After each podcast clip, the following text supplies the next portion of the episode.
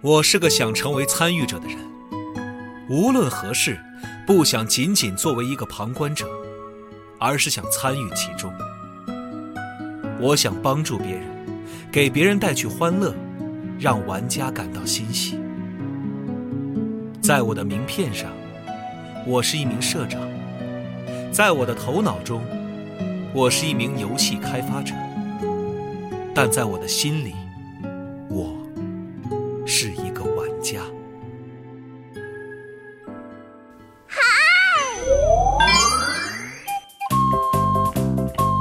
全球授权十余种，深受全世界游戏爱好者期待。盐田聪一世唯一著作《盐田先生》，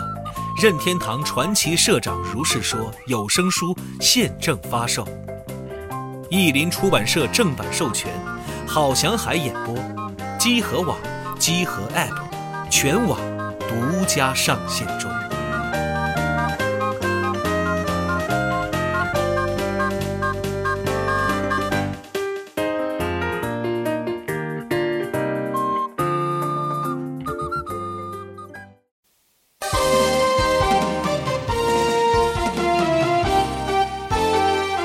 越过辽阔天空，啦啦啦，飞向遥远讯息。来吧，阿童木，爱科学的好少年，善良勇敢的，啦啦啦，甜蜜阿童木，谁来帮？既然是。哎，各位朋友，大家好，欢迎收听《何氏奇谈 Pro》节目，我是老白。我是搞搞，哎，今天我们请到一位很特别的嘉宾啊，这个请嘉宾自我介绍一下，也是集合的老朋友，虽然一直没有在电台上露面儿啊，呃，大家好，哎，我是前科幻世界编辑小白，就是啊嗯之前一直也收听集合的节你目，得说说你现在干嘛？ 而且呃我打了小广告啊啊，就欢迎大家购买集合有声书《紫与黑》这本小说，这是我我做的作品，上集合带货，哎，小白老师是呃跟我们集合有很长时间合作的一位编辑老师啊，然后嗯这回包括这个这个，我们之所以会做这个手冢治虫节目，也是因为有这样一个机会啊，有这样一本书，请小白老师介绍一下。对，就是因为这边我们后呃后浪后浪漫现在正在做手冢的一些作品，就比如说我们刚上了一个这种手冢的自传《我是漫画家》，一个手冢的漫画代表作，它是早期最重要的一个作品《森林大地》，哎，这是首次在国内出这种完整版，因为之前其实盗版是有出版过，但是现在我们终于拿到了版权，出了一个正式的完整版，所以还是很值得纪念一下的。哎，那其实对于手冢治虫来讲的话，不同时代的人读者、漫画读者，对于他来说的情感是不太一样的。对于哎呀，又暴露年龄，我不想说这话题的。 但是对于我这个年龄的人来讲的话，就是《铁臂阿童木》啊，《森林大地》，还有这个《Black Jack》最早的国内海南版的那一套，对吧？这些东西其实都是漫画的启蒙，甚至可以说是建立了对整个漫画日本漫画体系的这样一个印象。然后随着年龄逐渐增长，其实就会产生很多疑问：为什么他在漫画史上会有这么高的地位？为什么他被尊为这个漫画之神？就好像就是说那个还是熟悉的领域啊，比如说苏联航天祖师爷乔尔科夫斯基，对吧？啊，为什么就是整个日漫行业人都把他当作为一个当之无愧的祖师爷？尤其是在去了日本之后，知道在手冢先生之前，其实还有很多人也从事漫画这个工作。最早的漫画甚至可以追溯到这个日俄战争时期。嗯嗯，嗯，所以说今天就特别请来小伟老师为我们详细的答疑解惑啊，就讲讲手手冢治虫先生的呃波澜壮阔的光辉一生。哎，哎，这个其实说到手冢和那个日本漫画，我觉得有一个就苏联的段子特别合适。又来 了啊对我们顺着这个苏联段子往下说，就当时有一个记者采访了一个苏联作家，就说：“哎呀，我们俄罗斯都有像《战争与和平》这样伟大的作品了，那嗯作家在写战争或者说战争题材小说肯定特别难了吧？嗯因为因为有众高峰堵在前面。”然后作家当时就回答说：“哎呀，哪里啊？有了《战争与和平》，我们写战争特别容易了。真正难的是读者，就写同样的东西 啊，就是前面有高山仰止，对我们我们稍微一模仿，其实东西就。整个就出来体系了就不错了。哦然后，但读者你看过《战争与和平》，再看我们这样的东西就，唉，就很难打了。解答了一部分我的疑惑。您对还是说手冢吧。 对手冢其实就有这样的，就我们现在来看手冢的作品，经常会感慨。其实我对手冢的感慨，主要就是经常会说，哎呀，这都哇，这个东西是手冢娃剩下的，哎，这个东西也是手冢娃剩下的。就是他作为一个创始者，也不叫创始者，其实他之前什么都有，嗯但是他之后这个东西体力就被定型下来了，就是无论是漫画的一种如何划分镜啊，以及一些细节上的格式，甚至说整他对整个产业的影响也非常巨大。就是比如说，他创立了整个漫画的一个呃付费方式，或者说是一个助手制度，就是他无论从大大的层面还是小的细节，他帮漫画的这个整个行业制定了非常多的规则和准则，就是你之后所有再从事漫画行业，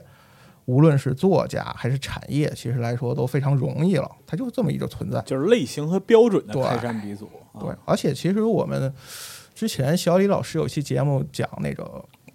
嗯，Jonathan Bl- Blow 那期节目我特别喜欢，就他当时提提出了一个观点，就是游戏就是一个非常短的这么一个产业，其实它有很多东西还都在学习过程中。嗯，但漫画当时也是从手冢之后，它瞬间从一个新的、非常小体力的这么一种文艺形式，但被手冢的发挥之后，它会成为整个日本的一个文所谓的文化产业和文化标志。实际上是对带动了整个行业的爆发性的发展。对，它成为了一个国家是在全世界都可以拿得出的文化名片，这只是手冢是功不可没的。哎，那我们从手冢先生哪一段开始？就我们先大家先聊聊手冢的作品吧。呃，手冢的作品，我因为因为不幸活的时间够长，所以基本上都看 过了。啊，对，搞搞可能年轻一点儿，然后我对手冢的印象，我觉得可以分两块来说，一个就是确实是小时候看动画片儿，呃，其实刚才大家开头也听到了嘛，阿童木，哎，阿童木这个作品，我觉得特别选用了中文版本没没看过的人应该，嗯、可能现在有点多了，但是叫阿童木和叫原子小金刚，其实就能说明是不是一代人。有些是时候是是是是，呃，一个阿童木，然后森林大地的动画片，小像我小时候其实也看过，但这两个不是我印象最深的，我印象最深的是那个三眼神童，哦，小小学木的时候童子啊，对，三三木木童童子嗯子三眼神童，因为我们那个时候小时候我们会玩儿，就是红白机有吗？嗯就是，而且这个我们经同学典会模仿，就它里边儿它它那个那个主角，他召唤他那个红色神神鹰，不是要念一段咒语吗？对对对，那个咒语，我们的同学就会模仿，然后自己摆那些动作，就是说哦大家特别，就大家当时最喜欢的，最喜欢是这个三眼神童你。看到他那个年纪时候就已经奇幻了，我们那时候都是爱科学的好少年呢，性质不一样。然后我接触手冢的漫画，哦，我那个时候看漫画，跟白老师刚才说，他们以前看的那种，呃，南海出版社是吗？呃，海海南南南海海南摄南影海南美术摄影出版社，一个哎很我神的我哦那说时候开始看的时候已经是四合一了，四拼一啊，四哦拼一，对，就是对，就是它一一页上面会有，其实会有四个那个单行本的那个尺寸的缩小的那个对图，对，啊、就是特别便宜，然后可以看大量的漫画。那个时候就买了很多，先看了呃像海贼这种，然后后来又渐渐看了什么龙狼传啊，然后最后看到浦泽直树的那个二十世纪少年，那个我觉得哦我就觉得那个当时我觉得我觉得那是最好看的。然后，但是我当时买的那个四合一呢，它没有没有完结，就没有后边的那部分。然后我干嘛呢？我就每天早上去网吧去半个小时，去追是吧？我就去网上看，每天早上去看半个小时，哦啊，看完看但完其之实后，二十世纪少年你追也追不完，他后面又画了二十一世纪对对少对，我年就，对对是一对直看完到对那对个，看完《二十一世纪少年》，就把整个故事看完了。我觉得，哎呀，好像看别的什么漫画都不得劲儿了，然后就。结果就在家里边儿看到以前买的《手冢治虫》，就是说我是先买了买了《火鸟》，但一直没看，因为我觉得好像看这封面就挺老的这个书，嗯，结果他就因为别的漫画也都不想看了嘛，就拿来翻，结果一看，我觉得我操， 就是就是完全被震撼了。当场被击中。火鸟现在来看也是一个就前无古人后无来者的一个非常特别的作品，对就符合所有伟大漫画的一切了，是是还是，没画完， 还是一未完成。就也连未完成这一点都嗯包括在伟大里边了。对，嗯，这个实在是太厉害了。搞搞的，就对于手冢的认识，就是认为火鸟是一个最高级的这样嗯，我是一上来就看的《火鸟》嘛，啊，然后之后呢，我也看了他的《人间昆虫记》，然后包括棋子，还有那个佛陀，反正就嗯后期的他的一些很比较有名的作品我都看过。嗯，我的感觉就是，我觉得手冢就像小白老师刚才说的，一个是他涉猎的题材非常广，然后他开创了很多的东西，而且我觉得手冢他特别厉害的是，他不仅是开创这个题材，而且他在这个题材里边他做的非常非常的好。我可以给大家举一个例子，就是那个魔马魔马斑帕，好像是叫这个名字，对，是他的一个一个短片，好像是一百多页，嗯就是讲的是有就是有一个少年，他因为他喜欢他的老师，然后呢就产生了他一些内心的一些折磨。哦同时呢，他的这种折磨就转化成他的一个一种超自然的力量，就是会变成一个马。这个马呢，会帮助他去伤害，会去杀死那些他仇恨的人，他怨恨的人。嚯其实要素齐全，对，是这样一个恐怖故事。嗯但这个故事呢，首先我觉得手冢特别厉害，就是他在这一百多页里边，他用了各种各样的漫画创作手法，包括画法。就是呃，我们现在看的漫画，它的整个的那种呈现的方式是非常稳定的，嗯不会有太多的变化。包括人物，他也要求可能不要太变形，要保保持一种一一贯性。但手冢就不一样，手冢那个好像那个年代都有这个特点，但是手冢他做的特别好，就是他既能够保持说我在不同的情绪下，这个人物他在不同的这种处境当中，我用不同的方式去表现他，甚至可能他的就是整个画法，就是你觉得画风完全变了，然后而且会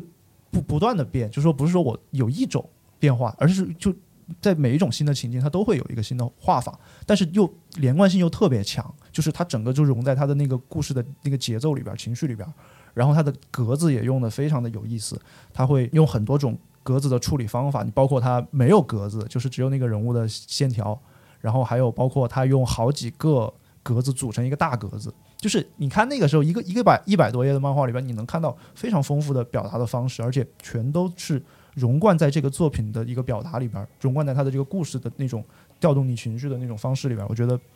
就是真的是特别特别厉害。对，就手冢的作品，其实就是在他表表现上，他的切入题材上，有些东西真的可以说以现在的角度来看都是非常超前的，是甚至还没有被超越的那种东西。哎就这里我推荐一个作品，就是，但是未成年不要去看啊，是一个成人成人向的东西，哎好说，请就就属于那种情节不可描述，但只能透露一点，就内容非常低俗，有这样的东西。嗯，叫《不闻狂想曲》，哎国内其实出过它的单行本，嗯就是一个小出版社当时做的，就很早以前了。它这个里面涉及到的大量的题材，其实都是关于当时社会现状的讽刺，比如说当时日本盲目的过圣诞节，这对种被商业化裹持的这种节日，他就嘲讽圣诞节的这种东西，就嗯或者说是关于一些男女不正当关系，他反正各种短片嘲讽了不当时闻狂想曲嘛，对不文嘛，啊对对对就对其实一听这名都知道，是就他这个切入点和他的那个深刻程度，是我当时可能也二十出头的样子。就我其实看日漫还停留在丈夫系的什么热血、努力奋斗之类的东西，少少年漫画挺好的，别这嗯样，但突然在看到这样的东西，突然发现可以拿漫画表达这样的社会问题反思，就会觉得我操，这个东西也太猛了！太猛了那一想手冢，我操，还三三五十年前就这么玩了。之后你再回去再看很多其他的类似的东西，就会觉得啊，哎呀，手冢玩剩下的又被拿出来画了，就都是这种感慨。就所以说老先生不但是系统、规嗯则、玩法的开山鼻祖，甚至做到了让后来者只能是亦步亦趋的一个程度了。对，就啊他当时确实，我们今现在来看，一个全基本上是全全题材制霸，所有的嗯什么青春冒险、动物，还有科幻、嗯悬疑、社会，就基本上他能想到的题材都都会会。对，还有会少就好少女漫，他也啊画对，而且他是把所有的品类开创出来了。还有福瑞呢，嗯 对吧？对， 就是前一段儿那个从那个老先生书桌里边儿发现的，哎呀，嗯那个太棒 了。但是就我们还是回到这本书上来说吧，对嗯就是说那个手冢先生写，就我是漫画家，他唯一的自传，他在这里边会怎样评价自己或者描述自己，这其实是我们呃很关心的一个话题。是，就嗯也是因为要讲这本书，我还特意查了很多和手冢相关的资料，嗯所以我这里也就先说就提一句，啊，手冢这个人其实符合，简直说当代艺术家的各种特质。嗯就一方面他极其会给自己做人设，嗯另一方面他又极其会在自己人设之下藏很多彩蛋，就嗯他非常有一种可以说是一种偶像魅力，有很多东西就他在意的，他会一直在不停的表达，然后他不在意的，但是他其实也就偷暗暗地里一直表达的东西，就他偷偷摸摸的，对啊他总是会藏起来，但是你如果你真的了解他、熟悉他，开始细挖的话，你从这里面也能挖出特别多有意思的这种小细节来。就没有没有人比我更懂艺术家，就是 对，就我就是漫画家，哎就是他的名字是我是漫画家，他其实也在定义就是如何才是一个好的漫画家。所以说听你这么描述之后，就觉得这个这个书名就我是漫画家这个名字，其实都带有一种就是对，说就手冢自己的一种自信和一种那什对么。对对，所以那我们就还是从手冢的生平开始。手冢治虫是出生于一九二八年十月三号，昭和三年，而且等十一月三号对，十一月三号，而且啊这天非常特殊，这天是明治天皇的诞辰，哦，所以他单名叫治，就是取明治天皇的这个哦治。这厉害了，还有这个皇上名讳啊，对，所以还就受这个影响，而且他之后他自己又给自己加了一个虫字，他其实也是玩了一个谐音梗，就是治在日语里面是那个欧萨姆虫是木木屎，然后他就欧萨木屎其实是不行虫的一个日语发音，哦他就把这个玩了一个谐音梗，加了一个虫，因为他从小特别喜欢昆虫。啊，所以他自己起笔名的时候就玩这个谐音梗。好嘛，不是漫画家就是昆虫学家，手冢他们家其实据说啊，也是因为他太出名了，所以可能祖宗八代都会被人查透掉。祖宗八代还行啊，待会儿你往后说吧，真的是他们就家真祖宗八代是吧？对啊，往上数，而且他最上面的先祖查到了，就是原平和战时期，好嘛，一百年前。哎呀啊，这嗯黑料八子对，叫手冢光胜是当时就是木曾义重、源义重，哦就是第一个上落的袁家的一个大将，哦是他的手下武士。但是后面他们家如何弃武从医了，这点没找出来。嗯那他们是一个医生世家，是吧对，因为他有一部历史漫嘛，嗯就是叫《向阳之术》，哦主角叫呃手冢良先，其实就是手冢的曾祖父。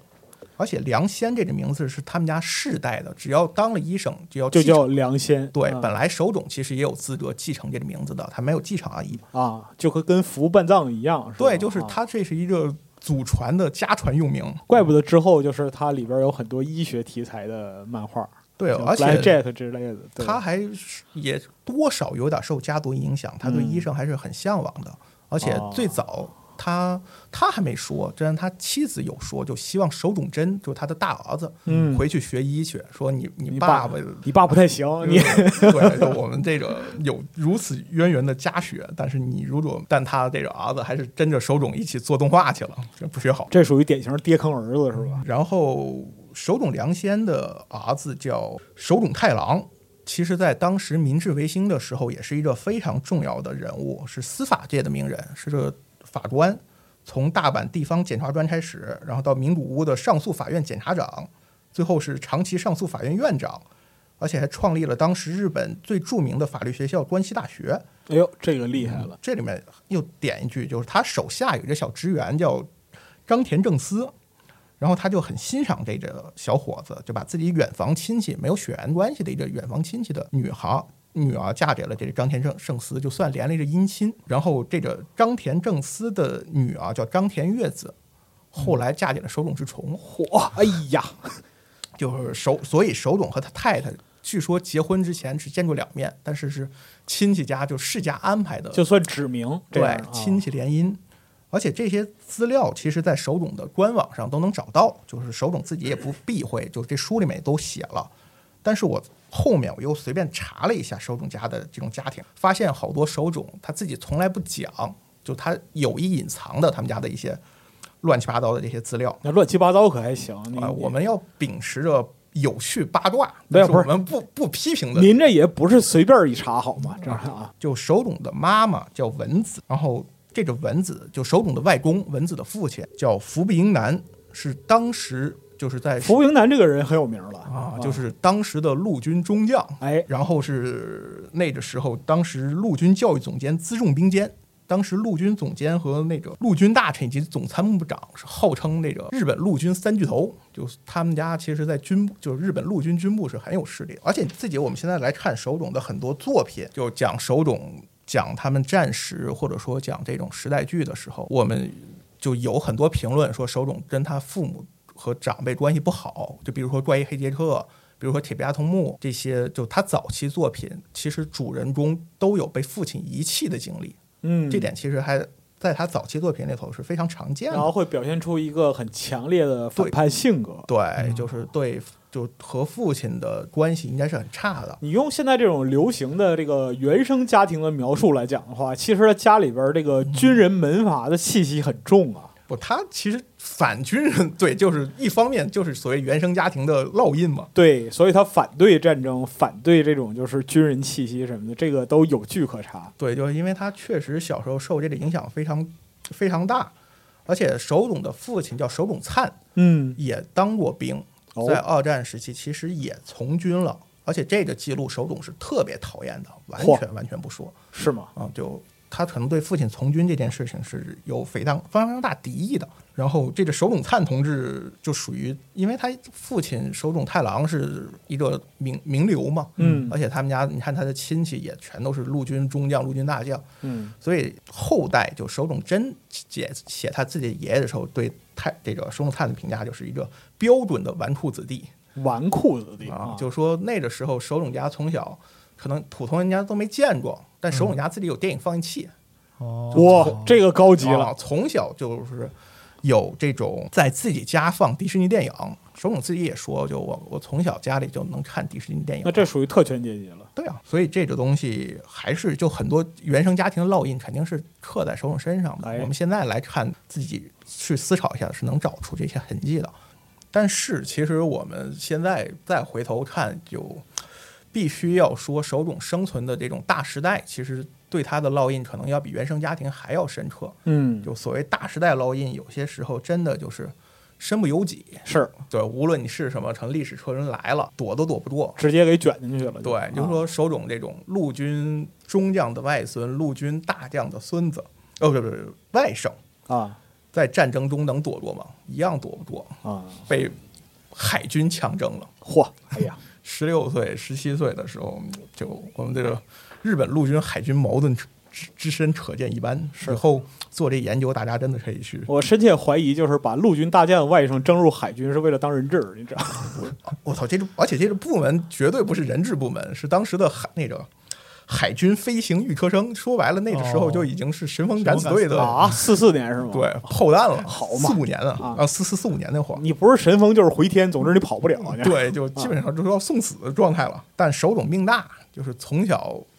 看漫画看太多，高度近视，哦，躲过一劫，好嘛，避过了这个玉碎的命运。对，啊就终于算是勉强逃过了。但即使这样，当时还是被强征进了工厂去这种军工厂做工。哦，然后四五年开始，美军对日本轰炸的时候，当时有一次就是目睹炸弹从自己上上空飞过，然后炸弹在面前爆炸，然后从此被吓到了。在战争结束之前，据说闭门不出，从来就再没出过家门了，哦彻底死宅。嗯，PTSD 了。对啊，然厉后害就躲在家里开始画漫画。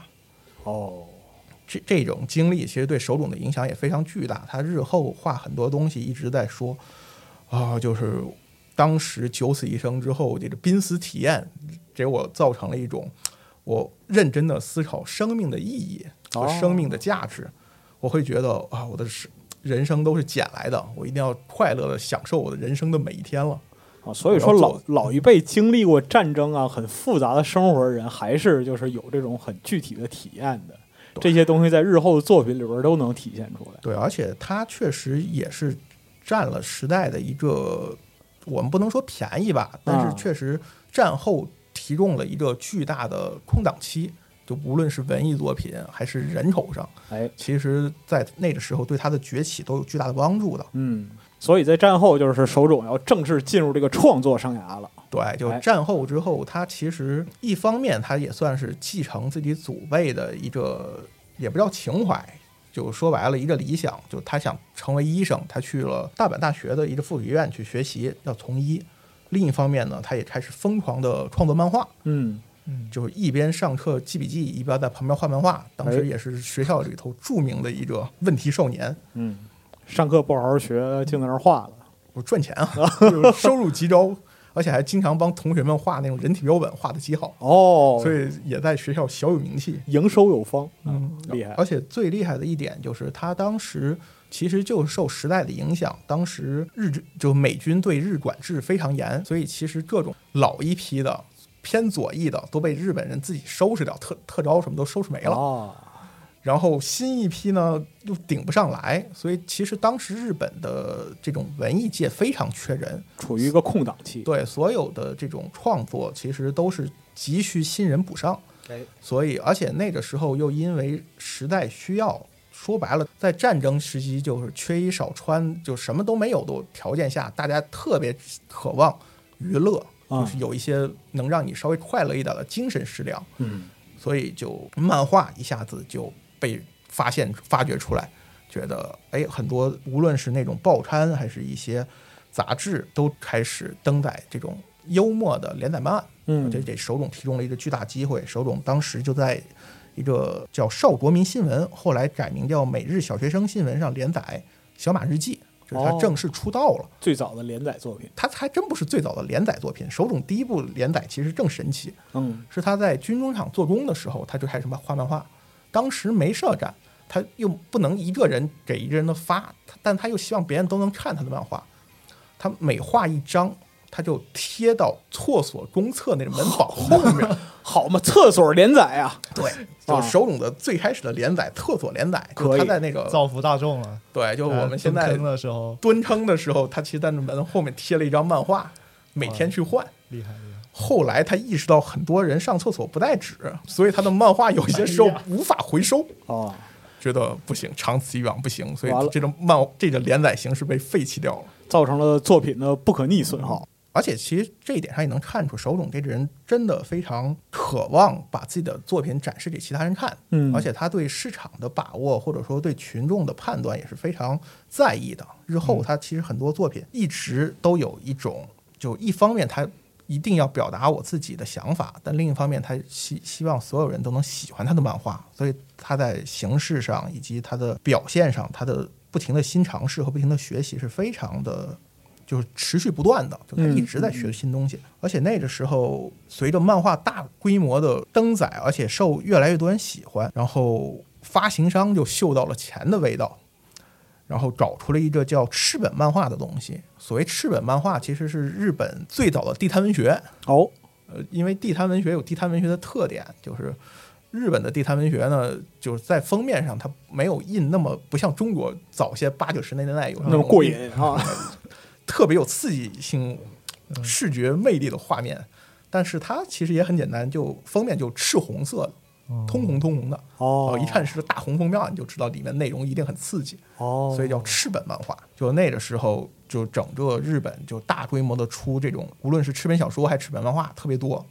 然后说白了，就是出版商也不太在乎内容是什么，就你们就找一些迪士尼漫画或者说是手冢画的漫画，就你照这抄。他画一兔子，你就改成一羊，反正听着听着有点不对，但是很合理。操，对，但是实际上整个市场就全是这样的东西。哎，而且手冢这个时候就已经开始向职业漫画家努力了，就接了大量的这样的商找，就不停的在画这种赤本漫画。当时他最出名的作品叫《新宝岛》，就整个日本漫画史上被称作跨时代的大事件。呃新宝岛当时卖了差不多三十万册，就是三十万册，对，就是整个占领了市场。就事后就比如说刚才早早说的那个《普陀之树》，啊，他自己都说，就我小时候看《新宝岛》才受巨大触动，才想着当一个漫画家。就除了他一个，哦还有一个那个日本少女漫画之神叫迪尾望都，嗯嗯他也是说，我小时候也是看《新宝岛》之后，觉得啊、漫画太有意思了，我也害了一代人，这属于对，就是一代大吐槽。 哎，新宝岛是手冢把那个那种所谓的电影分镜技法引入漫对画它的也一个是最最初之作是吗？对，他是第一次哦开始引像，就是用手冢的话说，就他一直想把电影和漫画结合起来，就是分镜手法是一种，他还有一个著名的就手冢创作里头一直带的元素，也是当时受这个好莱坞电影的影响。就其实经常看手冢漫画的人都知道，手冢的漫画其实有铁打的配角，流水的主角，嗯，嗯有几个像胡子老爹呀、对兰普呀、剑一呀，嗯对就这种小配角。补丁猪这都 对对对，就他的那个， 对啊其实叫补丁葫芦，就是啊他自己的译法叫。包括《火鸟》里边那个大鼻子，对对对对原田对就这是铁打的配角，哎但这个思路就它来自于好莱坞电影，他会发现，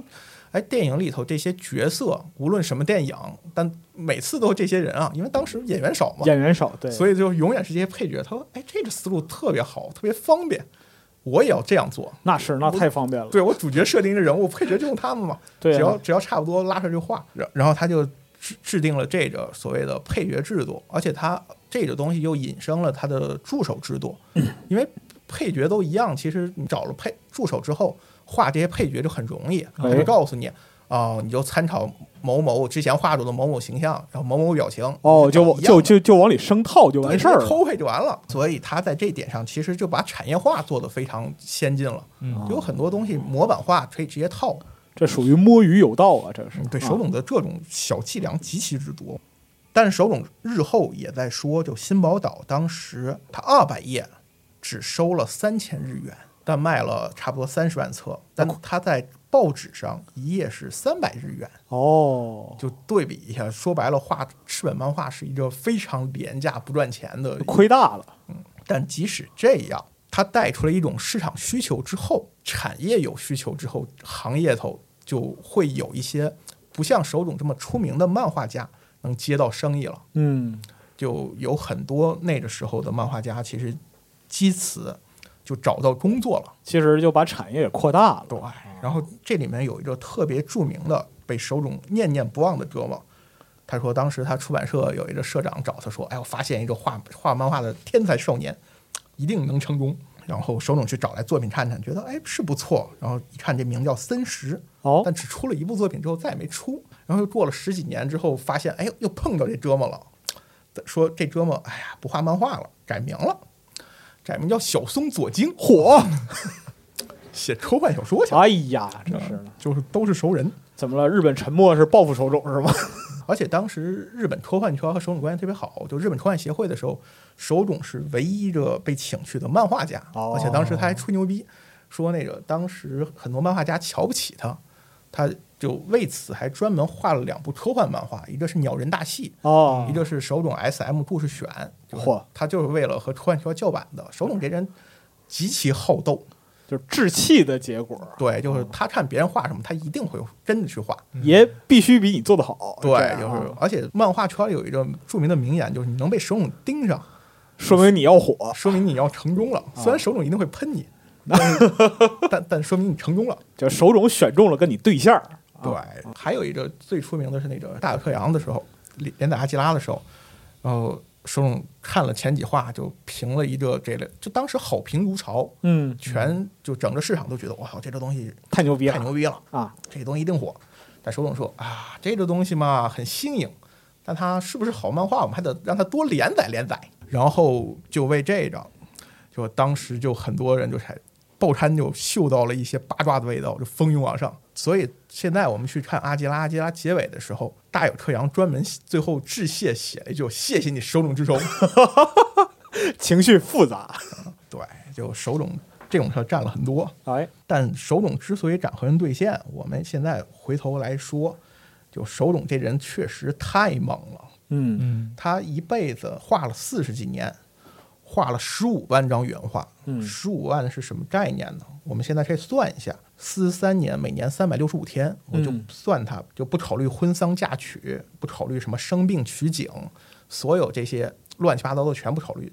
完全天天工作，一般人做不到的嘛。哎，工作狂，对，这也才一万五千六百九十五天，但他十五万张就平均算下来差不多，一天十张原画，至少对至少，对，一天十张，一天十张什么概念呢？就我们现在来看，就日本漫画现在连载最勤的《海贼王》，哎，嗯尾田，对，基本上毛毛不断更，一周一一画，一画其实也才十九页，这已经是人类典范了。这个就尾田这种嗯如此劳模、如此努力，他等于一周才画十几张，对，嗯手冢是一天画十几张，还从来没有停过。就手冢的这个操作真的是达到非人状态了。不是你想想，在四十三年画十五万张原画的空闲期间，他还有空完成婚丧嫁娶社会活动，对对他还是天他天竟然还有时间睡觉。就所以我们经常在说，就在他的优先级排列里头，有些事情你都无法想象。就他自己在说，我在结婚前一个小时还被编辑关在旅馆里头画画漫画，当时在连载《铁臂阿童木》。结婚前一小时，对，然后他结婚前只见过自己的太太两次，虽然是家族世交、青梅竹马，但是约会只约会过两次。那我觉得就是以他这个工作效率和这个强度来说的话，结婚这个事儿也就是差不多得了，有人结就完了，是这样。对，而且当时据说他结婚是因为编辑们就觉得石龙老师最近越发难控制了，实在是必须得有人控制他。对，就他一定要结婚，结婚有了家之后，说不定还老实一点儿，还能更努力一点儿，事实证明，这个想法完全错了。对，就更麻烦了。 手冢说自己结婚前两次约会，一次看电影，看到一半，觉得我操、这电影太太有意思了啊我有新点子了，就跑了，回去画漫画去了。这是死罪呀、这个然后第二次更牛逼，啊，约会的时候睡着了，说是前两天通宵画的太累，就坐在那直接睡着了。哦他女他朋友就坐在他对面看着他趴那睡觉，坐了一下午。他就是抽这种时间来睡觉的。对，那这个确实是居人，然还能结婚，这呃确实是人杰。我操，这个对，这有个太厉害。而且了。主要原因是他女朋友一直有看漫画，有追《铁臂阿童木》，所所以以知道这这人在哦在干什么。啊！所以说你睡就睡吧啊，就是养足精神接着画去。对，哦就他在这点上其实就努力到了已经近乎令人发指的地步，就是手冢练出的技巧已经，就是说手冢不但坐车的时候能画，坐飞机能画，坐船能画，就无论在什么状态下都能画，给他一支铅笔就能抄起来就开始画。哦，怪不得临终之前最后一句话是给我铅笔。对，就他时刻笔不离手，抽出纸来就能画。经常就出差的时候，有编辑一直追着他。哦好嘛你坐你坐火车是吧？我在旁 边坐着画。半飞是吧？对，就半飞半游。这也太可怕了。因为手冢在这点上，其实一方面是时代限制，另一方面是影响力太过巨大。嗯，他最多的时候曾经同时在八八九这社开连载。一般其实，在当代，据我所知，我们的很多作家其实能在一个社里头稳定的连载，就已经很了不起了。嗨，那那个我们之前讲就是恶魔人那个系列的时候，就是永井豪就讲永井豪，永井豪同时开五个连载就已经想自杀了，你知道吗？对，就手啊冢能开出八九个来，哎，就所以手冢身边有一个编辑护卫队啊当时都有专门的名字，就是啊编辑部会管手冢的编辑叫手冢担担当的担嘛，手冢担。哦说是这个职务必须要和家人诀别之后才能从事，太过辛苦，太过可怕了。哦，就是有那种就是写医书上场的觉悟，对，就普通人绝对带不了，你抱着必死的决心去吧。好，能不能活着回来不好说。手冢先生真是人间恶魔，这啊，对，就所有的编辑后来在手冢去世之后，然后手冢真在描述，就我父亲的那帮编辑们在灵堂开始都在哭，啊哎，说老先生怎么就没了？ 后来开始狂笑是吧？后来后来开始念手冢对自己做过的事之后，恶开是始 生气了，就边骂边哭。情感非常复杂，啊对就是心态纠结啊啊，，就因为那个时候说手冢干了很多很奇葩的事儿，就编辑在他们家催找，编辑之间就说先画我的，先画我的，最后编辑打起来了，两个编辑打起来了，手冢在旁边拍手大笑，打吧，谁打赢了我先画谁怎么的。还拱火了？这个人，我操！对，然后后来有编辑不爽，把手冢按在地上一顿暴打，真打呀，真打，手啊冢被自己的编辑打着，哦啊，哎，打得好，然后然后呢？然后手冢说手冢说我要找找找你们总编告状，啊，然后总编其实知道手冢是什么人，总编就怼后来，你到底还画不画了？你啊还欠我多少稿子呢？然后手冢想想，哎，算了，总编说我要是有机会我也打你，你知道对，吧？然后手冢就转身就回去继续画画去了。哎在这点上，手冢还是能做到的。还是爱画。还是爱画，但是从他一生的创作量来讲的话，作为一个漫画家，确实是前无古人后无来者。对他在这点上，其实我们现在来想嗯一想，确实是非常非常了不起的。在一个行业里头，有他这样一个带头大哥，他当时就我们现在所熟知的长盘庄的那帮英雄好汉了。就是啊，对对对对藤子对，不二雄啊，然后呃横山庄辉，对对对对对这对这帮人就是都是真前进路上好榜样。对，就是啊跟着跟着手冢混的这帮人。其实手冢自己也在说，就我成名之后，很多人来找我问如何成为一名漫画家，但是我想表达的其实是，就我们最开始的这帮人，我们都有一个特质，就是在我们喜如在想怎么当漫画家之前，我们其实都是先动手就画了。我们与其说想画什么，怎么画，还不如直接画呢。就先去做，对就先我去实践。我们就在拼命的画，就我从来没想过如何当一个漫画家这样的问题。等到我回过神儿的时候，我已经是漫画家了。对啊，就是那个时代的这帮人，其实都是在手冢的感召之下。就手冢其实有一个非常重要的贡献，就是也不叫手冢的贡献，手冢的影响吧。嗯，就是手冢 Jump 社，就我们最常 最最熟悉的少年年少跳。跃啊，对，Jump 社其实有一个奖评奖叫手冢赏，嗯，嗯，就是每年会由新人进行投奖，投去投投屏，然后一旦入选，Jump 就给你连载机会。其实就所谓的有出道机会，这是日本文艺最重要的一种评选机制。就你想出道，想成为正式的，一定要先参加这种比赛，过一个新人赏，对，拿一个奖，只有拿了奖，你才有这个资格。嗯啊，Jump 社就是集英社最著名的奖，就叫手冢赏。嗯，然后我们现在说手冢赏的这帮获奖作者，就什么北条司、井上雄彦、荒木飞吕彦、龟正和、尾田荣一郎，就基本上所有的这些，所有闪光的名家基本都拿过这个奖，对，也不说所所有吧，反正就肯定有漏网之鱼，但对大部分是有大。量的都是拿这个奖出道的。哎，而且我们现在去找这当时的那些视频，也能找到很多就手冢来给他们颁奖的。嗯，其中最重要、最有名的就是我们一直很想骂一下的富坚义博同 学，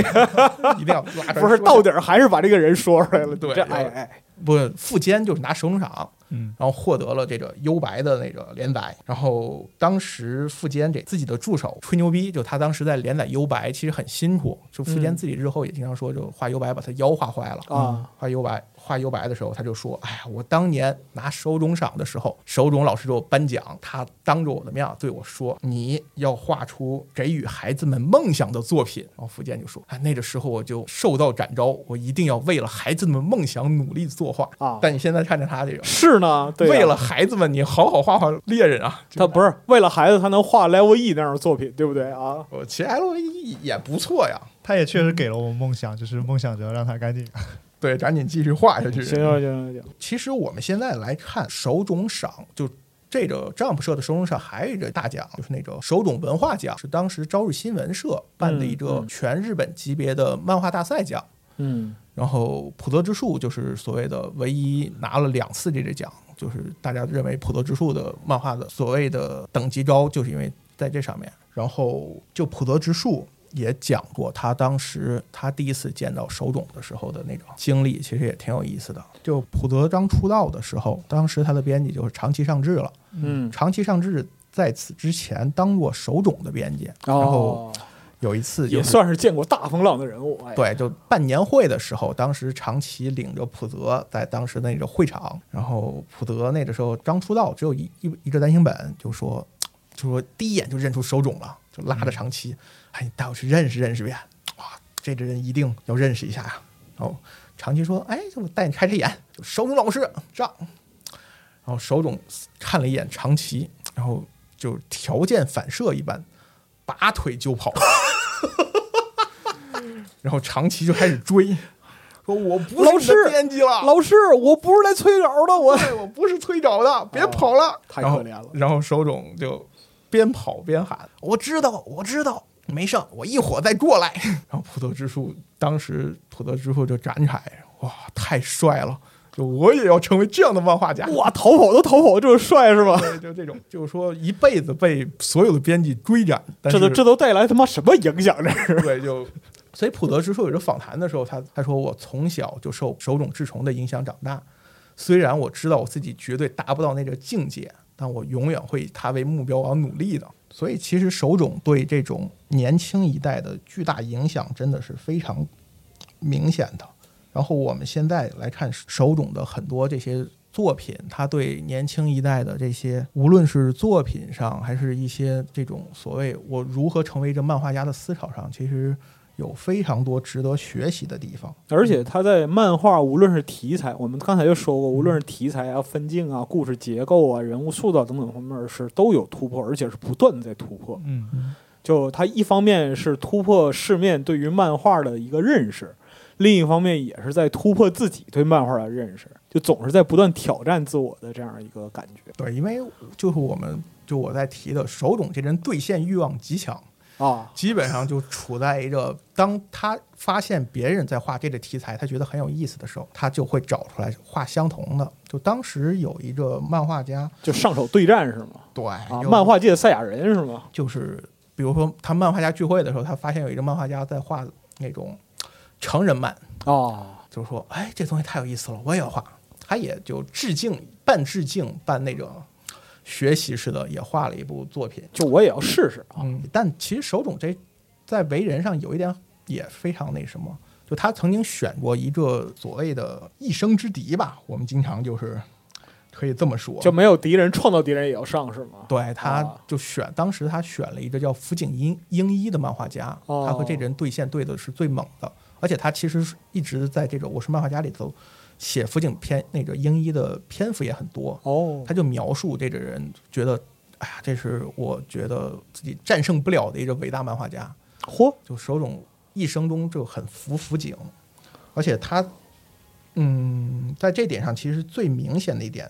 福井画的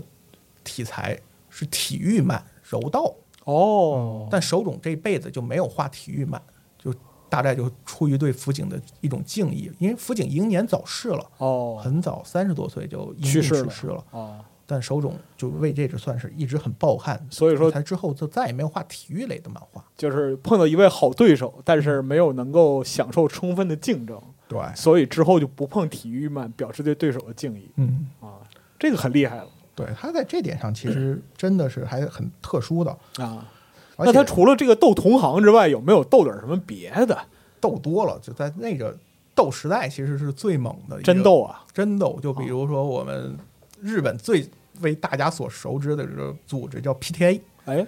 就是家长教师委员会是吧对，就这个东西，《银魂》里头天天吐槽的一个东西啊，但这个东西其实，在那个时候基本上是漫画家一生之敌。如果你成为一个漫画家，但没被 PTA 点屌名，过啊？，对点名批评过，就说明失败了。嚯，而且那个时候手冢被 PTA 针对惨了，就这种这种乱七八糟的吐槽，就每天被拉出来挂是吗？对，就是说啊，你画的这个东西粗制滥造，孩子看伤眼睛，就是看书不伤眼睛，你还看什么书啊？啊，然后说你画伪科幻，什哦么月球上还有人，都一九七几年了，我们人家美国人都登月了，你怎 么是啊还有月球上还有人这样的伪科幻，你怎么还在画？好嘛，还有画那种杀戮嘛，就是肯定会有血腥的东哦西，哦哦还有一些奇怪感情之类的，还有什么动物会说话这样的东西都会被拉出来喷一喷。 森林大地首当对啊其冲，哦，就总之为就是为了扣帽子，得找个靶子打嘛。对，但而且就是还站在道德高地上，都是为了孩子好，只要哦为了孩子好，就我什么都能喷你。把手冢手冢针对之后像，但手冢在这点上非常阴损，就我嘴上不说，哦但我背地里会想办法针对你，哦，说你不让我画裸体，行，我不画，就我不自主的画裸体，我模仿，就我在我的哎作，品里，那这个怎么模仿呢？裸体它不还是裸体吗？不是啊，就是啊这手冢就我在我的作品里头，我宣扬艺术，我画西方世界名画。哎呦，这个名头高了，哦厉害 了！再有就是插一个，比如在我的漫画里插一个海中诞生的维纳斯，嗯，哎，这么著名的一幅画，那怎么办？你给人穿衣服吗？对，啊就那个，就手冢就干这样的事儿，就偷偷的，哎呦，画艺术，看你针对我啊，不是这个已经上升到不能用私货来形容了，是吧？就弘扬弘扬正气，嗯对是吧，有哎美学教育，哎，嗯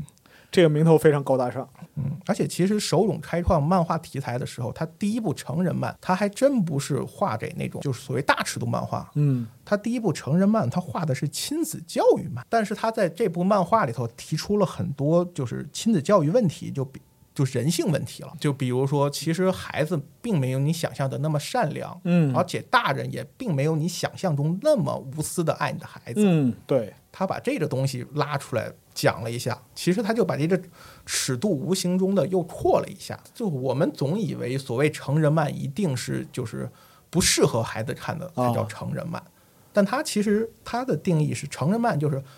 会对就是对传统的观念造成冲击的这种东对西。他把这个边界一拓，其啊实有很多东西又可以往里面拉了。他就通过这种不停的搞小动作，啊成功的把这种当时的这种 PTA 逗得一愣一愣的，最后再也没有人敢和随便和手冢对线了。他总有他总有花活，他总能整活，就这样。对，就他特别喜欢搞这些莫名其妙的东西，也不叫莫名其妙，就是在他自己为自己架构人设的时候啊，他总是有其他考虑，就是所以我们说这个人特别聪明嘛，就是嗯比如说现在还有一点，我也是最近才研究发现的，手冢在任何情况下，在任何的场合里头，所有公开场合，他一定要戴自己的那个贝雷帽，那是他一个标准挂架，手嗯冢对本对体。对对对，对，几乎就是个 logo。对，就是，而且他对媒体从来都是只是这么说，说这个帽子是我的灵感源泉，我不戴帽子画不画？就是你会都所有人都会这么认为，就是手冢他需要这顶帽子。但后来就有一次，在一个手冢不在的场合，有个记者访问他太太，嗯，说白了也是开玩笑，就就问手冢先生是不是洗澡的时候都戴着帽子呀、然后他太太的回答非常搞笑，说不，说手冢平时如果不想被你们认出来，出去散步他都他就不不戴帽子。然后当时底下的记者们都非常尴尬，然后一片沉静。逻辑是正确的，无懈可击。而且这个操作，我估计他一直就是这么操作的。我，对对对对对对对对。就这人，但是他从来不说，他自己从来不提这茬。对，但是因为在外界来讲，帽子才是手冢的本体，对，就是嗯只要他不戴帽子，就没没人会想到，哎，那人是手冢治虫。太牛逼了。对，啊但是他自己其实一直推，他坚持这个东西，他让这个东西所有所有人都深入人心了。但其实他背地里暗搓搓的还有一个巧妙的设计环扣在里头，哦但只有他自己知道。所以，哎呀，这种手冢经常搞这样的东西，而且其实在他常年的连载过程中，他的性格其实也是越来越说白了就是越来越骄傲，就有些东西。他想做就做，不想做到后面就就是关于黑杰克，嗯其实我，呃，因为我们那时候最早译叫《关于秦博士》，嗯，就这部作品其实是当时是一九七几年的时候，当时那种重制作，就他自己的动画公司要破产了，嗯嗯他陷入了一种就是财财务焦虑，因为可能这个公司一破产对他的经济影响巨大嗯，，打击很大。嗯，所以他疯狂的接了一大堆连载，然后《怪异秦博士》就当时的一部，他本来最早只打算画四部，就画四画一个短篇，但是画了四画之后极其受欢迎，结果这个漫画最后被拉成了一个连载长达八年的超长连载，所有市场都希望他继续画下去，他就不能停。哎，但其实《怪医秦博士》里头有非常多，就比如说，光秦博士那个人物设定，就是脸上有一块白皮肤，有有有皮疤，对对然后对对永远穿一大风衣，都是说手冢当时说白了就是画短片瞎玩玩出来的。哦，就其实真没没瞎想，就是觉得画着好玩啊，随手涂的。结果接着我自己挖一大坑，然后手，然后后面就不停的的编小故事，把这些所有的设定给圆上去。串串起来，对包括因为那个看原作印象特别深的就是他讲他脸上那个疤是怎么对来就是的，他补那个皮肤是怎么对来他的对这些故事，就他如何变成现在这个样子，哎，他经历了些什么。他儿子手冢真就说：“哎呀，《怪医秦博士》是我父亲非常有特色的一部作品，就他证明了我，就我爹属于那种，即使失败了，即使在某个地方不小心踩空摔到坑里了，他自己也一定要把这个坑重新再雕琢雕琢，做漂亮了哎，的。这是个好坑啊！ 对啊，就这依然是部伟大作品，啊就这大个家不会认为这是一坑。”我认为这个心态也有点问题。 对，就是一个他不会认错，说哎这哎这东西我没做好，我们下一步我做好。那其实可以看出，这个人真的是就是又好斗又骄傲，然后还有才华。就我们继续讲这个《怪异新博士》，就到后面有就他连载八年之后非常焦躁的时候，其实那个时候手冢有已经到了真正的漫画之神的身份了。嗯以前编辑还能到他们家门口打架，但现在手冢就说了，就已经划出绝对领域了，不许打架啊我 这条线不能过，啊！过了我概不负责。杀无赦，就经常就编辑坐在他手手冢门口哭，然后问怎么了，说，哎呀，我不小心跨过线了，被手冢被手冢老师扔了一枕头砸出来了。啊哦，然后那这边编辑就，哎呀，才枕头，当年我被扔的是墨水瓶。然后就又过来就说，哎，你们这还算好的，砸我的是爪子。 啊说手冢当时画了八年专业新博士，已经画不出来了。哦就有一次就极其焦躁的时候，有一个编辑就傻乎乎的撞撞线撞出去了，啊惹到他了，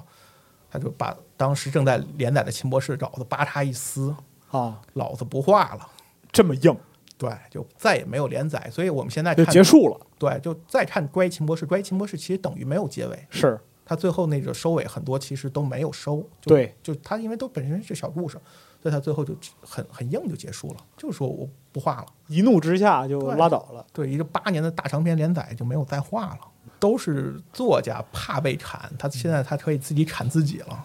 就他在这个时候，其实到他最后算是《关于秦博士》是他晚年比较重要的一部作品了，嗯嗯画到很靠后了。他其实到最后，他自己的主题其实变化也很大，就他早些年画的最多的是儿童漫、少年漫，对，但他晚年其实最主要的三部作品是三大历史嗯漫嘛，就是《向阳之树》然后《修玛丽》和那个《三扎道夫》，嗯就他画了三部历史漫。三嘎道夫是特别值得看的漫画，推荐所有人都看。对，嗯就他其实，而且这三部漫画，其实我们能看出手冢心态上有一个巨大的转变了。嗯就他早些年，就我们还在说，就是有所谓对父亲的竞争关系，有对一些那种所谓就自己原生家庭烙印的一种抗争。嗯但是等到他的三大历史漫，他基本上就已经开始就是针对时代与时代和解，与他的整个的那种与内心走向和解。对，就是那是在佛陀之后，就他开始探讨一个时代里面一个人在时代里面承受怎样的命运，承受怎样的改变，然后最后。如何坚持？就比如说像《向阳之树》里面的那个男主，最后其实就三三大历史漫有一个大特色，就所三个男主角最后结尾都是下落不明了。嗯他没有画结束，他只是说，但他其实留给所有人的都是他们的时代结束了，就是嗯他人们进入了时代的漩涡嘛。对他其实在这个时代里头，当时代结束的时候，他也无法生存下去了，是他就再也不存在了，嗯，就我不需要再交代他的最后他的结尾，他到底是生是死我都不在乎，也没有必要，没对，有所必以要。在最后的三大历史漫里头，他其实就已经开始变成一个老，我们可以说老人心态了。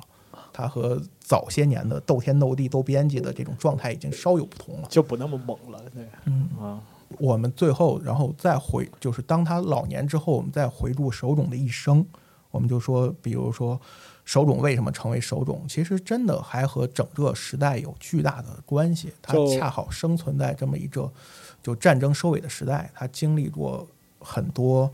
就我们现在可能虽然能能在影视作品看到有所感受，但是没有办法，就是切身完经全历切身经历，对，这样的东西，经历过生死，那肯定啊，我们听众也没有谁被燃烧弹砸过呀，对，啊然后他自己讲，还就是书里面讲了这么一个故事，我就读一下原文，因为这个嗯确实太重要了。说就是美军占领时期，手冢在街上遇到过喝醉的美国大兵，哦，嗯然后那些大，然后原文下面是这么写的，就是那些大兵在对我说着什么，但英语是敌国语言，战争期间被迫中断了学习，对我来说，他讲的话就是天书。What what what，我只能一遍遍用这个词问他们，但是我被砰的撂倒在地，疼得站不起身。哈哈哈哈！美国大兵大笑着扬长而去，我却无可奈何。在那个时代，反抗占领军，被射杀都不能有怨言。我又气又悔，痛恨自己没法听懂对方的话。从那时起，这段讨厌的回忆一直跟随着我，难以排遣。自然而然的，我的漫画中就出现了这一场景的变相桥段：地球人与外星人之间的摩擦，民族与民族间的纷争，人类与动物界的误解，还有机器人与人类间的悲剧。铁臂阿童木的主题就来源于此。就它其实它的漫画主题真的就和他早些年这种无法交流，就哦是民族之间无法交流、无法理解，有巨大的关系。就在他心目中，其实他从小一直看迪士尼的漫画，嗯他其实对美军或者说是对美国文化是有一定的向往的。嗯但是随着被美军这种攻击之后，他其实渴望交流又无法交流，嗯他就一直在思索，就是人与动物间、人与自然间，以及人与机器人之间，甚至人与外星人之间就这很些，复杂的情感。对，一直困扰着他。所以他从早些年画《森林大地》嗯开始，就是人与动物、人与自然。开始到最后晚年，就是人与时代之间的这种对对对，向阳之处三个阿道夫，对这种所谓的关系上，他一直在拼命的思索，就就是人拼作命地为探寻嗯社会性的动物，它是为什么被称之为人？人与动物的区别到底在哪里？人和人之间的交流和沟通是能够产生好的结果，还是会酿成悲剧？对，以就及是这个时代本身的特征，这些东西结合起来。对，就手冢他自己也一直在强调，就说我一生每一部漫画都反映了忠实的反映了我当时的所思所想，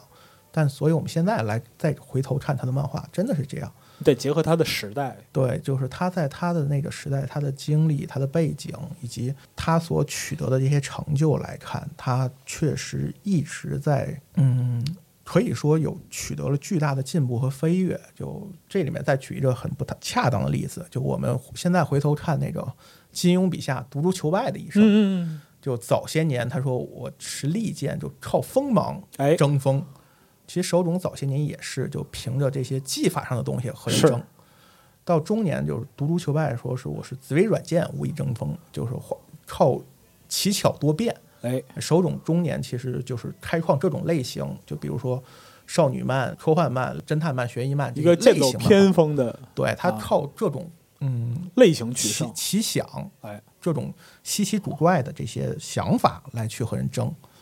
然后等到呃独立修败后面就重剑无重剑无锋大小不中玄铁重剑的时候，其实就靠内力修为了。哎，再到晚年就变成草木皆为剑了，对，就是草木其实无剑胜有剑，草哎木皆可为剑，就是是手冢后期的作品就靠思想就完全的进入大境界，对，就完全压你一头了。哎，就基本上这个时候，其他的漫画家，我们再说来和手冢的作品比，确实比不上。其实就是因为手冢的思想深度，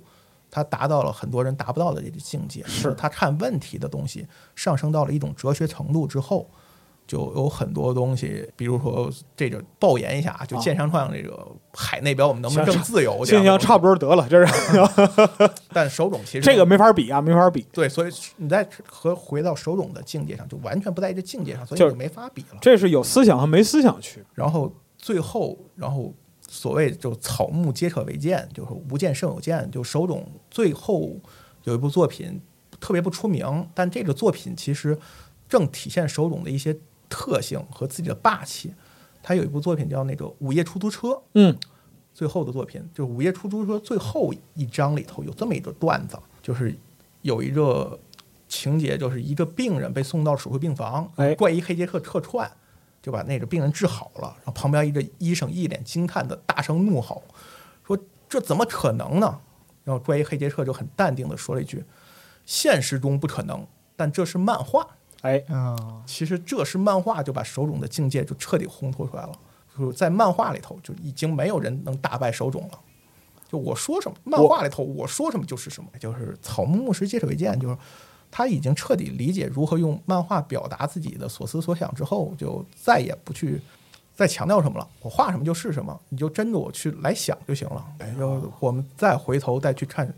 火鸟的后面的一些东西，就是手冢所提的，就是人如果是被欲望所束缚，他就永远跳不出这个轮回是的，啊！就是生命本身其实远高于所谓的人类的存在，以及高于自然的存在，已经到了一种存在主义哲学的一个最高巅峰了。刚才刚就想说这个就是哲学理念的对一个有体现，到手冢最后把这些东西融为一体之后，哎，确实我们再看手冢的人生，再看手冢的作品，确实真的是有非常不同的体验的。嗯。那就是我们今天也是说了非常我我怎么觉 得是八卦居多的，就是对，手冢的作品太太庞杂，而且就内容太丰富了而。哎且其实我们现在再去找，就是之前其实集合，因为我查了一下，就也聊了手冢的动画，是所以我就说动画这边我们就先不说了，哎，主要就说说这个我们书里面的一些八卦以及手冢人生的一些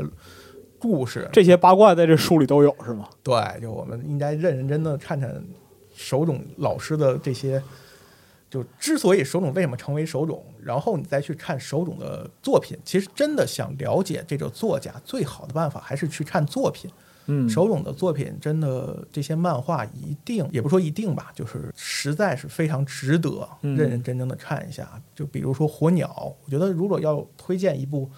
必读漫画，那我肯定会选《火鸟》的。这个东西实在是几乎无法用言语表达，可以它的它所涵盖的一切。确实，嗯嗯，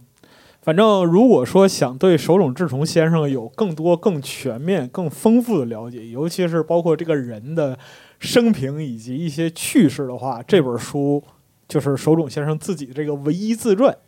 绝对能够满足。大部分人的阅读期待，但是呢，对于漫画之神来讲，仅仅看八卦是不够的。我们希望能够有更多朋友由此诞生对于手冢先生漫画的这样一个兴趣。嗯去更多的、更全面的了解他的创作观、他的人生历史以及他的伟大作品。最后还是要落回来说，他为什么被称为漫画之神，是因为他确实在历史上完成了划时代的、别人无法做到的这样一个丰功伟绩。对，这个其实也是我们今天对于呃手冢先生一个敬意吧，可以说是以一己之力把整个日本漫画的行业带到了我们今天所看到的这样一个位置。手冢确实开创了这种漫画时代，就爆言一句，嗯，日本不生天天手冢抱怨，对，就就不是就日本不生手冢，万古如长 夜。对完了，今天这个吹到了极点啊！对怎么办呢？他之后没法再继续吹了。但是如果说以后吹手冢不叫吹，哎然后如实评价。好嘛啊，又又能圆回来，反正今天我们聊的这些就是半开玩笑、半八卦的这样一个内容，是围绕手冢治虫先生的人和他的生活生活经历啊来进行展开的。那么之后，如果我们有机会呢，我们也可能会围绕着他的某些漫画，嗯再做一些体验和评价与大家来分享。也谢谢小白老师啊，今天聊这么多，也是解决了夙愿啊。对，就是吹一波手冢， 确实是手冢脑残粉，我吹。行，那么我们这个《何氏奇谈 Pro》节目就先到这里，我们下期再见。嗯，谢谢大谢家，谢大家。嗯